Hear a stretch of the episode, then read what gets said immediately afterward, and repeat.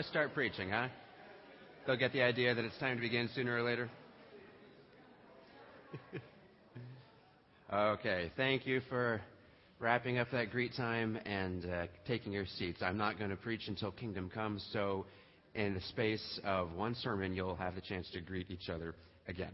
Hopefully, you've got a Bible, and because uh, we're going to be using it this morning, because this is a a sermon from God's Word. It's a special day at Prairie View because this is the first time somebody gets to stand here in the pulpit and say that in two weeks we're going to have a regular preacher in the pulpit each and every week.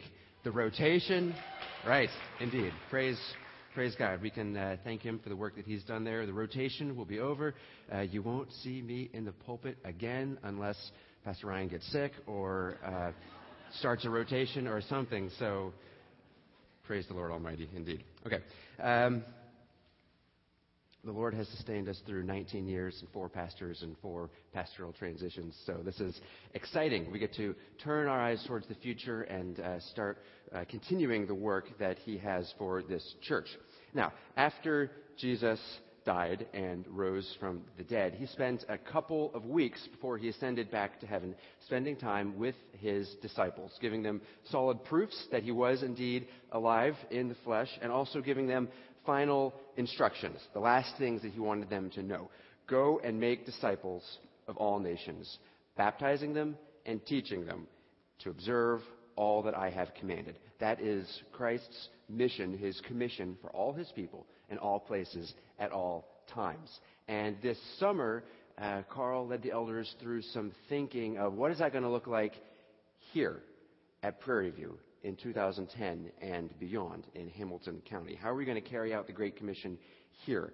And what uh, we came up with, and credit where credit is due, it's Mike that put it in this form, is following the way, teaching the truth, and sharing the life. And about that same time, the business cards, calling cards, whatever you want to call them, that uh, you can find out in the lobby. Those showed up. These are easy little things you can put in your wallet so that uh, when you have the opportunity to talk to somebody and invite them to church, you've got something because it has the name of our church and our address, our web address, our phone number, our service times, and following the way, teaching the truth, sharing the life. That is what we are about here at Prairie View. That's the language that we use to describe how we are going to be doing the work of this uh, Christian life that we're living out together. We're going to take the next three weeks to elaborate on that mission, one week for each phrase.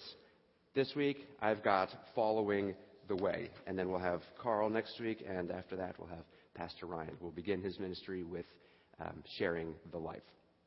In your Bible, please turn to the Gospel of John. Jesus' famous statement that he is the way, the truth, and the life is in chapter 14, verse 6. And if we want to understand what he meant, I don't see many people flipping in their Bibles. If you don't have a Bible, get one. They're, they're out there. I see it. That's good. If you don't have one, this is your, your chance to get one. We're going to start not in chapter 14, but back in chapter 13, in verse 31. That's the beginning of this conversation. And we will go through and see what Jesus meant, what it was that came before he said he was the way, the truth, and the life. 13 through the 17, these five chapters are the account of a single evening. Fully 25% of the Gospel of John he devoted to this one night.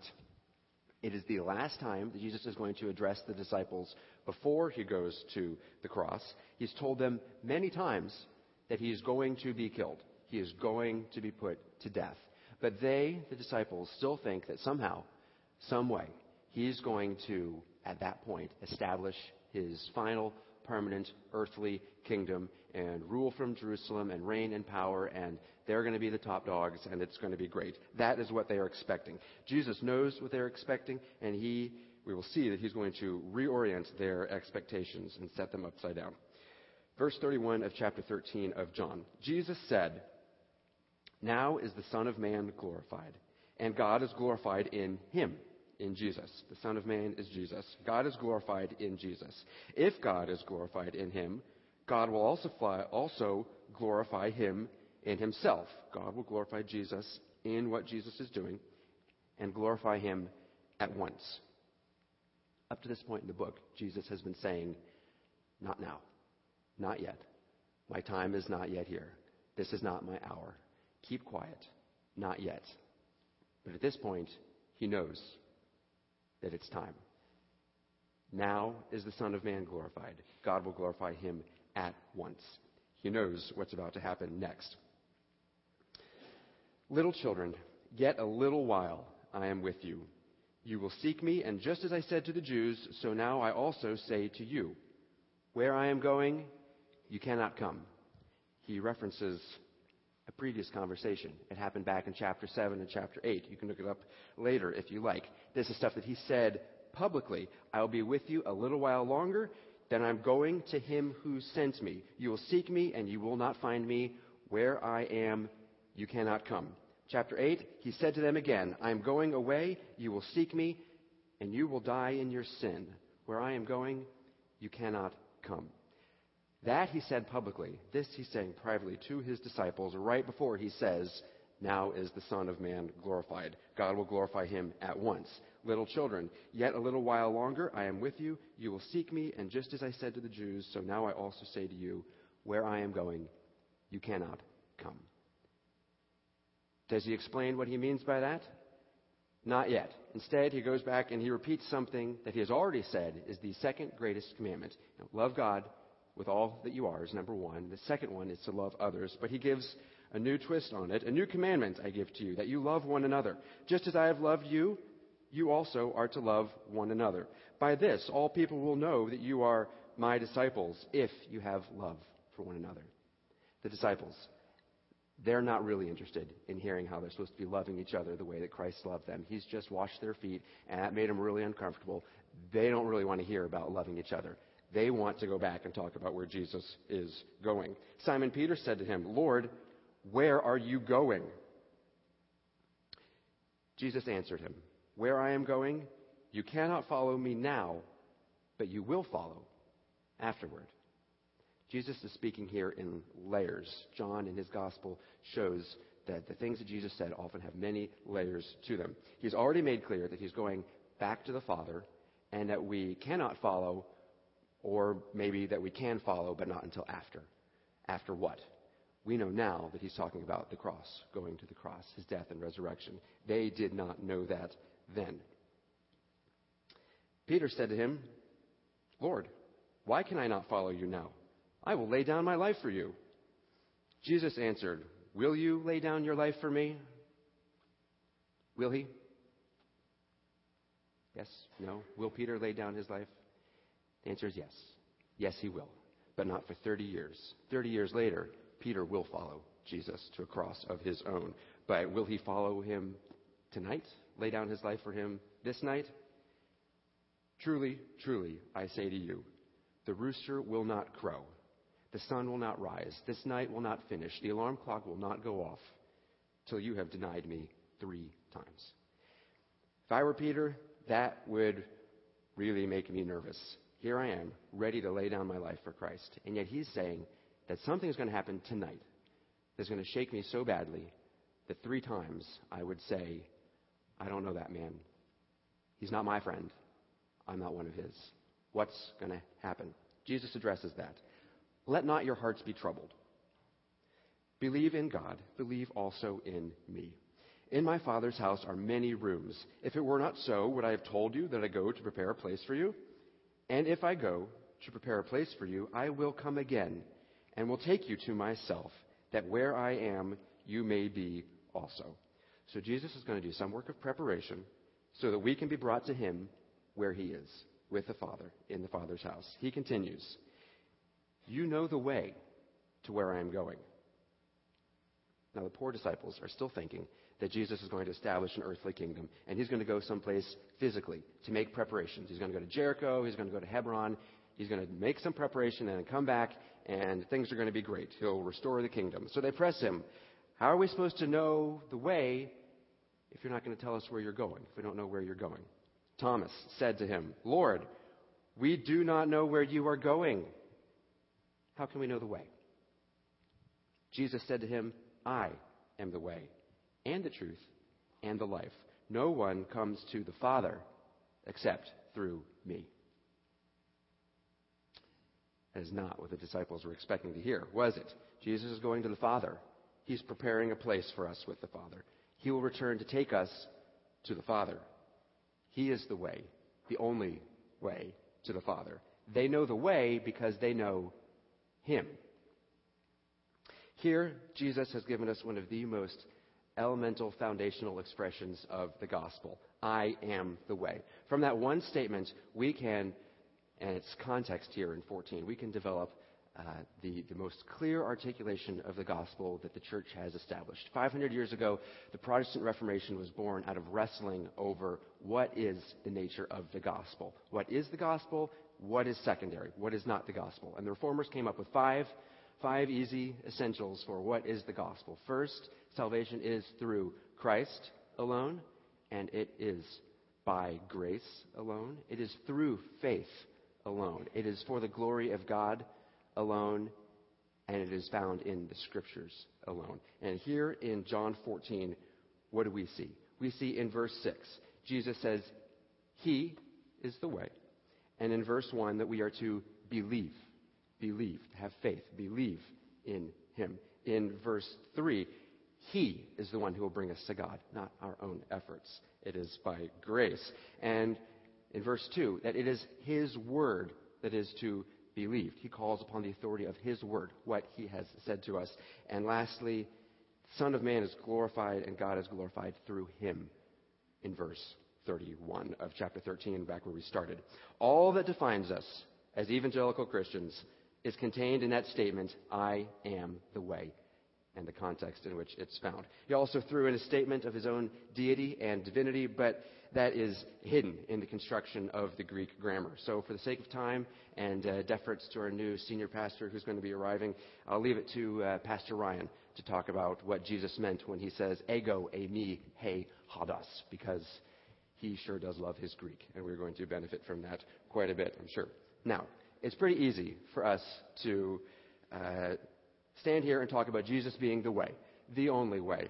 And you and I, all of us know that if we were to go outside these walls and to talk about that with a friend, a neighbor, a coworker, a classmate, somebody that we know that didn't already believe it, it would be difficult.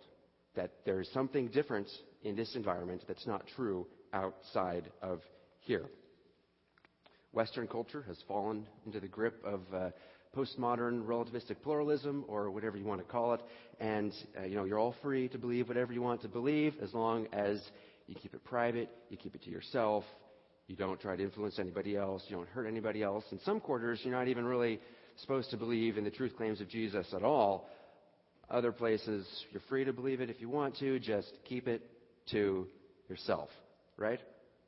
Because if you think such things, and you articulate such things, and you say them out loud, then you are what? Arrogant. Narrow minded. Okay?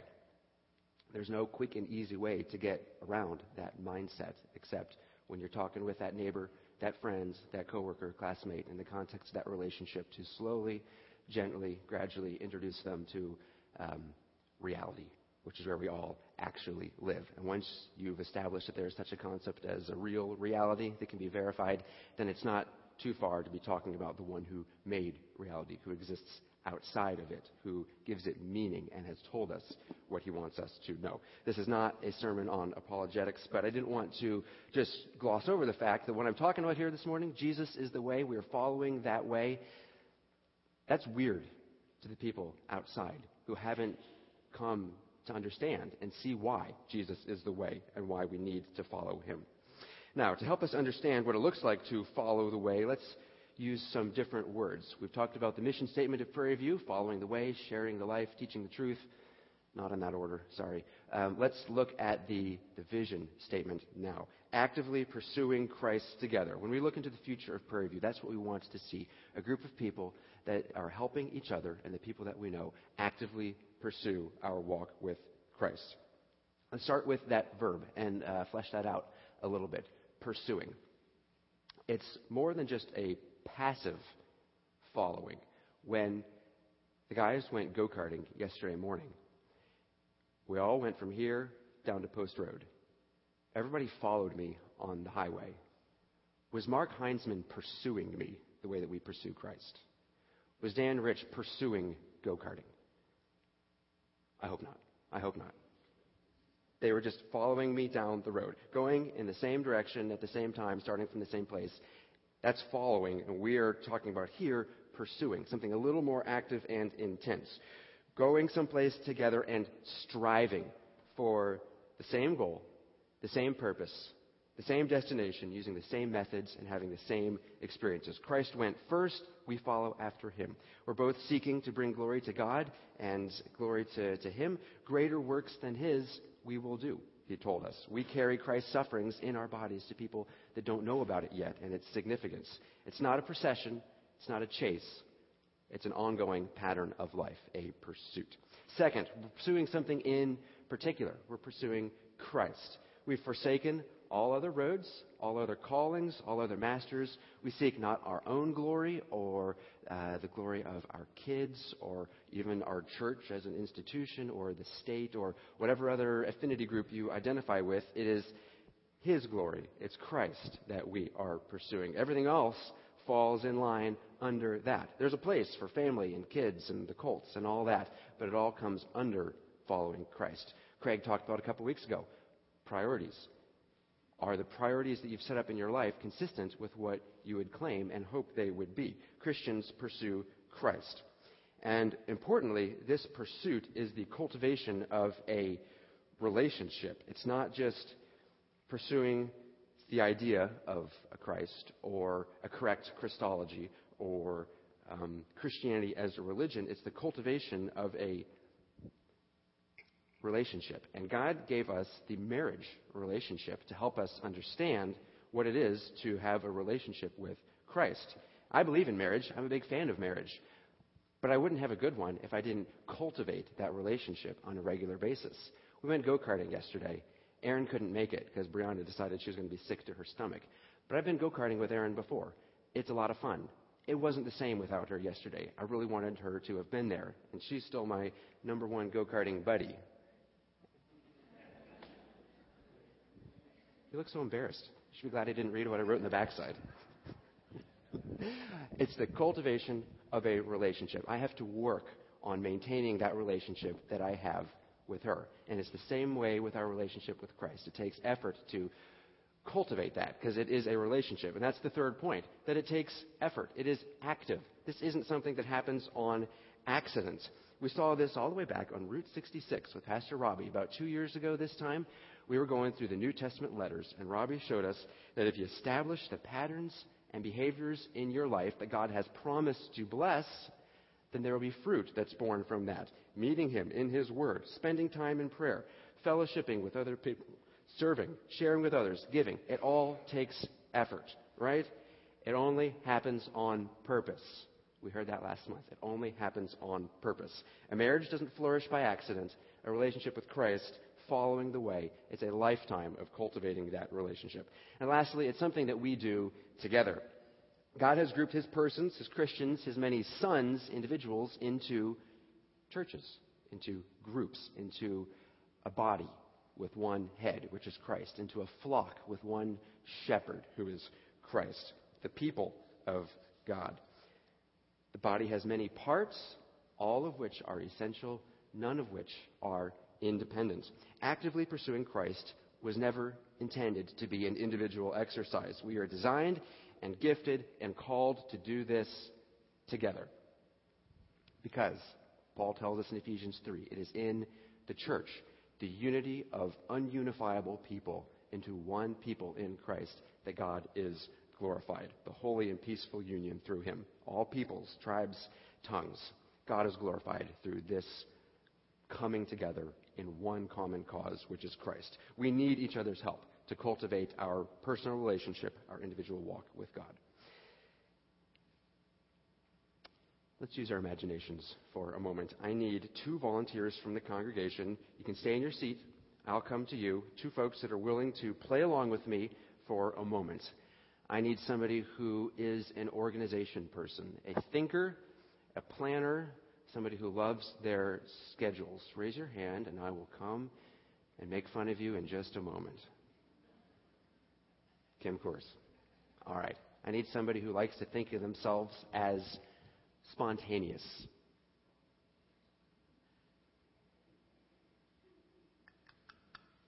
Nobody. Okay, Kim Davidson. All right, sure.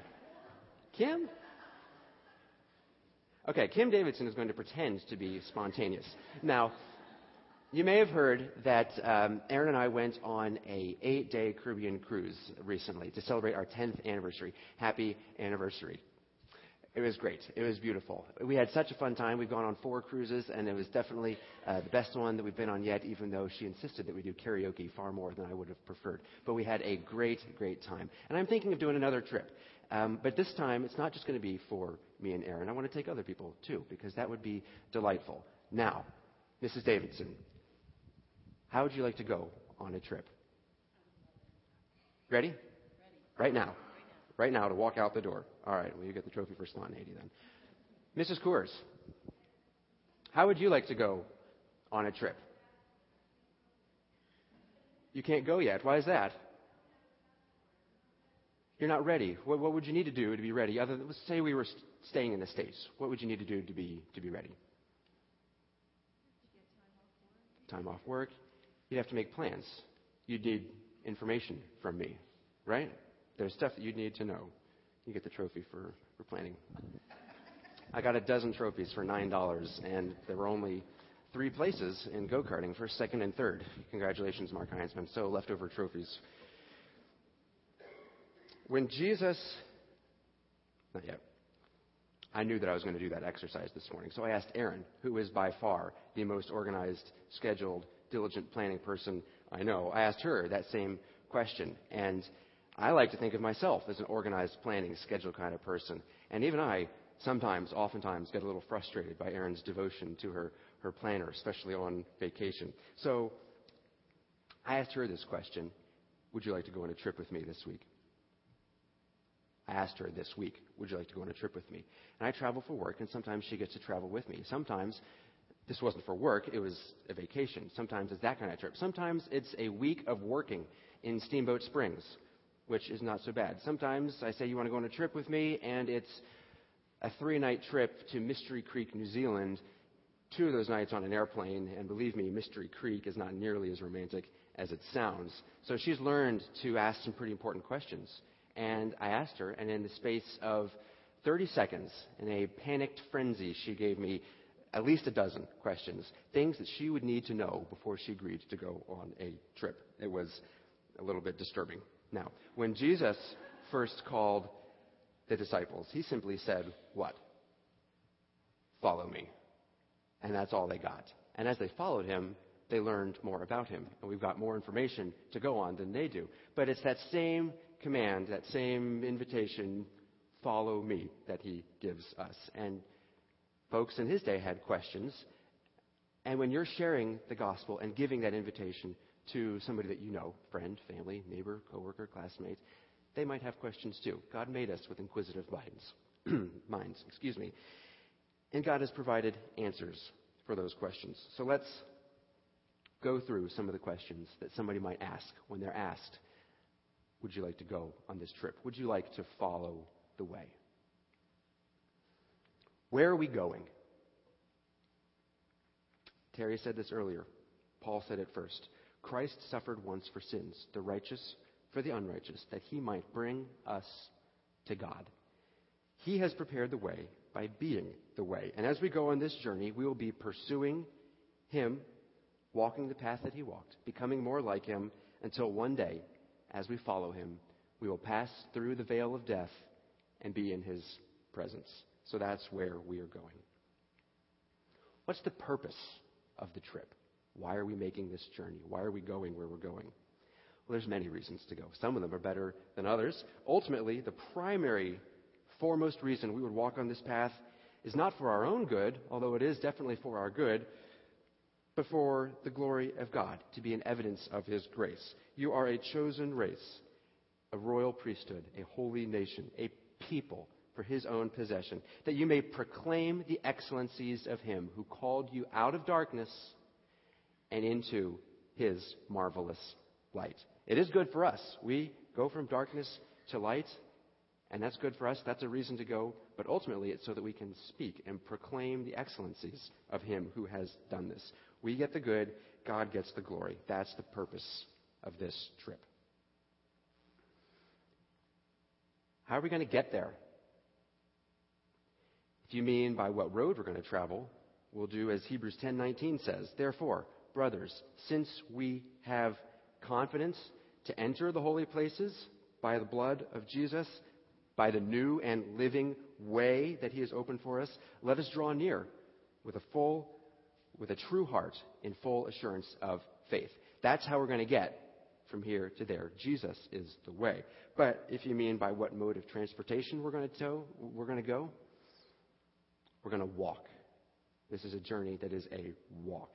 Our friend Eugene Peterson has called the Christian life a long walk of obedience in the same direction. Because Paul tells us to walk in love, walk as children of light, walk wisely, no longer walk in sin. This is a walk that we are going to go on. What do I need to bring? What do I need to bring with me? Nothing. In fact, we are called to come to Jesus, all who labor and are heavy laden, and he will give us rest. As you go on this journey, as you continue on this path, following the way, you will discover that many of the things that you brought with you, you're leaving behind. Your sin, bad habits, shame, guilt, character flaws, all being left behind as we grow in humility and godliness and Christ's likeness. If you're worried about paying your way, put that thought far from your mind. You don't need to bring payment.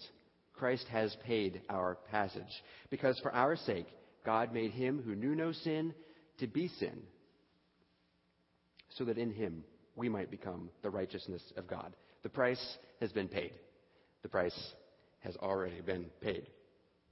What provisions will we need on the way? Everything we need will be provided when we need it. Christ has given us His Word, although we might neglect it. He's given us His people, although we might not like all of them all the time. He has given us a wealth of examples to follow, both living and historical. We are surrounded by a great cloud of witnesses, and we look to Jesus, the founder and perfecter of our faith, who endured such hostility against himself so that we may not grow weary or faint hearted. But we know that we may often find ourselves lacking in material comforts. Yet, even in those times of true distress, we have this provision from God that He is teaching us and training us and giving us contentment in Him. I have learned in whatever situation I am to be content. I know how to be brought low, and I know how to abound. In any and every circumstance, I have learned the secret of facing plenty and hunger, abundance and need. I can do all things through Him who gives me strength. And as we face those situations, abundance and need, plenty and hunger, we may find that it's the times of plenty and abundance that are trickier spiritually than the times of need and hunger. Who's going with us on this trip? Most of the time, we will have each other fellow Christians, our brothers and sisters in Christ. But even when we feel alone, even when we are alone, separated from a good local church, we are not truly alone. Christ told us, I am with you always to the end of the age. We know that he ascended to heaven to return to the Father, just like he said, but he told us, I will not leave you as orphans. I will come to you. I will ask the Father, and he will give you another helper to be with you forever, the Holy Spirit whom the Father will send in my name. So not only do we have Christ's word, not only do we have Christ's people, but we have the mind of Christ, the Spirit of Christ himself. But there will be many who do not go with us. For the gate is wide and the way is easy that leads to destruction, and there are many who enter by it.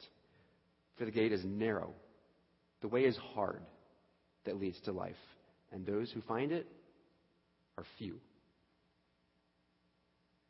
What will the journey be like? The way is hard. What's this going to be like? We will have sweet mountain highs, and we will have bitter, deep dark valley lows. Most of the time, we're somewhere in the middle. But Jesus was unmistakably clear. In this world, you will have trouble. Paul told his churches that we are destined for afflictions.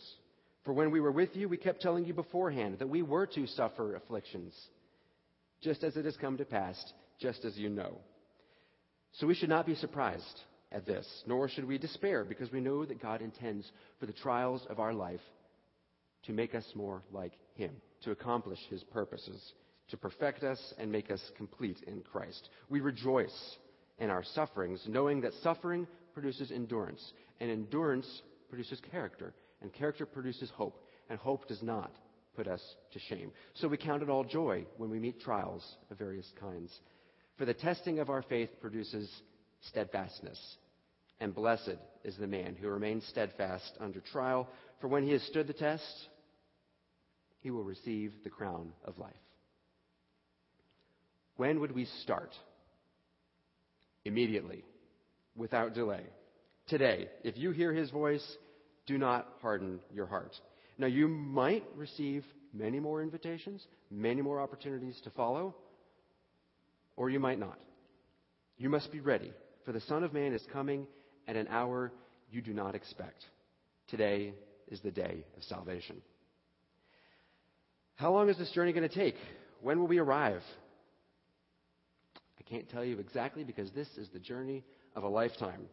That's how long we will be walking, following, engaging in this active pursuit together. This is the time here when we can work for our Lord. Salvation is nearer to us now than when we first believed. Let us cast off the work of darkness. Let us walk properly. Look carefully how you walk. Not as unwise, but as wise, making the best use of the time. For to me, to live is Christ, and to die is gain. If I am to live in the flesh, that means fruitful labor for me. My desire is to depart and be with Christ, for that is far better. But to remain in the flesh is more necessary for me, on your account, to remain and continue with you all for your progress and joy in the faith. What will it cost? Well, there's nothing that you could pay that would begin to make payment for the cost of the journey. The price has been paid, the passage is paid. But it will cost you everything you have. Because everything that you have everything that you are, every ounce of energy, every moment of time, every material resource was created by God and given to you by God and was bought back out of slavery by God. He made you and He redeemed you. If anyone would come after me, let him deny himself and take up his cross and follow me. Folks carrying crosses, what are they not carrying? Suitcases, portfolios, backpacks. Take up his cross and follow me. For whoever would save his life will lose it. But whoever loses his life for my sake will find it. For what will it profit a man if he gains the whole world but loses his soul, forfeits his soul? What shall a man give in return for his soul? When will we get back? There is no going back. This is a one way trip. No one who puts his hands to the plow and looks back is fit for the kingdom of God. But really, once you have tasted and seen that the Lord is good, once you've enjoyed the fellowship of his people, once you have grown in Christ and enjoyed the comfort of the Spirit, would you wish to return to the slavery and lies of sin and the deceit of the enemy and his darkness? We were buried with Christ by baptism into death in order that we might walk in newness of life. How can we who died to sin still live in it? What about the stuff that I'm leaving behind? If you love your stuff more than you love Christ, then one of two things will happen. Either he will gently but surely break your attachment to your stuff, or worse, he will abandon you to it. Only with difficulty will a rich person enter the kingdom of heaven. It is easier for a camel to go through the eye of a needle than it is for a rich man to enter the kingdom of God. With man, this is impossible. But with God, all things are possible. What about my plans, my hopes, my dreams? Same thing. If you cling to your plans, your hopes, your dreams for this life more than you love the plans that Christ has for you, then He will either graciously replace your affection for the temporal with a new affection for the eternal, or He will abandon you to what you really want, to your everlasting ruin. If you have been raised with Christ, seek the things that are above, where Christ is, seated at the right hand of God. Set your minds on things that are above, not on things that are on this earth. What if I say no? What if I say no? God is a gracious and patient God who waits and waits so that the full number of his people may come to repentance. But he will not wait forever. Do you presume on the riches of his kindness and patience and forbearance? The stone that the builders rejected has become the cornerstone. This is the Lord's doing, and it is marvelous in our eyes. Therefore, I tell you, the kingdom of God will be taken away from you and given to a people producing its fruits. And the one who falls on this stone, Christ is the stone. The one who falls on the stone will be broken to pieces, and when it falls on anyone, it will crush him. I am going away, and you will seek me, and you will die in your sin. I told you that you will die in your sin, for unless you believe that I am He, you will die in your sins. What if I get lost on the way or get tired, falter? We will help you. You will get tired on the way. You will experience seasons of intense trial, darkness, confusion, despair. That's why God groups us into churches. Get in a church in the body of Christ so that we can mutually build ourselves up in love. Put yourself in a local church. Get in a small group so that the members may have the same care for one another. If one member suffers, all suffer together. If one is honored, all rejoice together. If there's a time when you are growing fast, pressing ahead, following the way, and sinking deep into the Word and loving your time with God, we will be there to cheer you on and be thrilled for you. And when the season comes, when you are tired and weak and weary and lethargic and stuck, we will be there to cheer you on, to urge you on, to pick you up, to pray for you, to carry you. We do it together. What if I change my mind on the way and want to quit? You may reach a point, a season, a point, a time in your life where you think and feel that to continue is unbearable and unthinkable, and that it would be preferable, regardless of whatever joy and glory lies ahead, to go back and return to a life of sin, separated from God and separated from His people. We all know people that have walked with us, that have lived their lives with us, that give every appearance and give us every reason to believe that they are walking on the way, actively pursuing Christ with us, and yet they follow no longer. What do we do about that? God knows those who are His.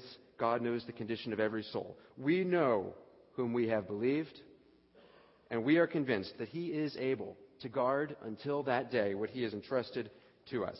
He is able to keep you from stumbling and to present you blameless before the presence of His glory with great joy.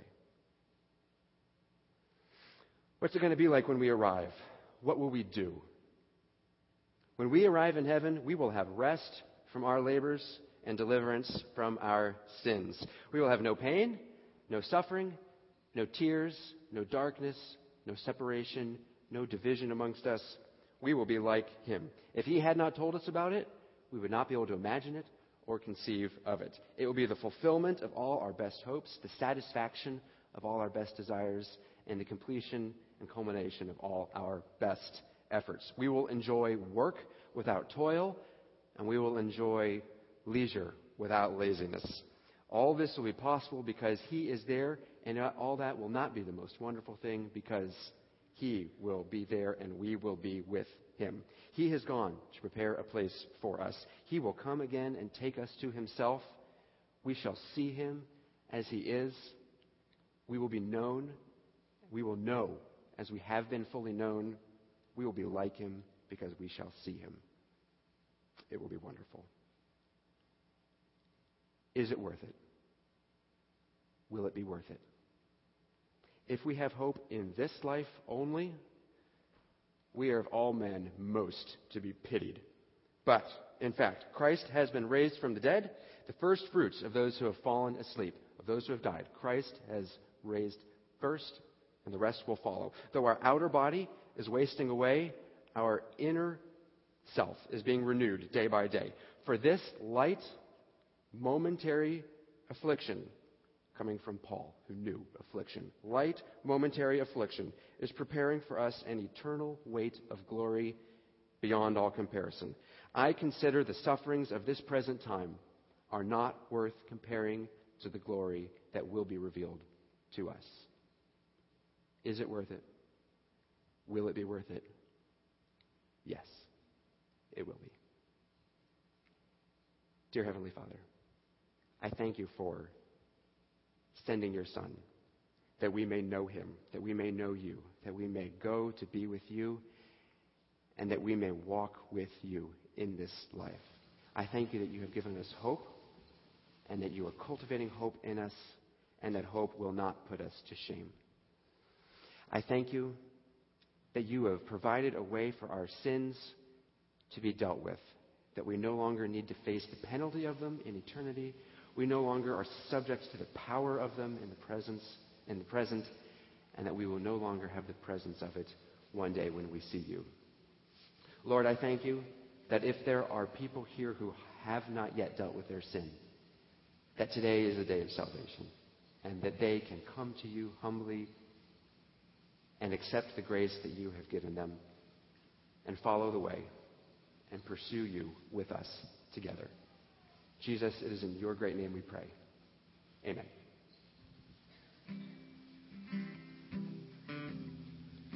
Uh, would you all please stand as we sing our final song?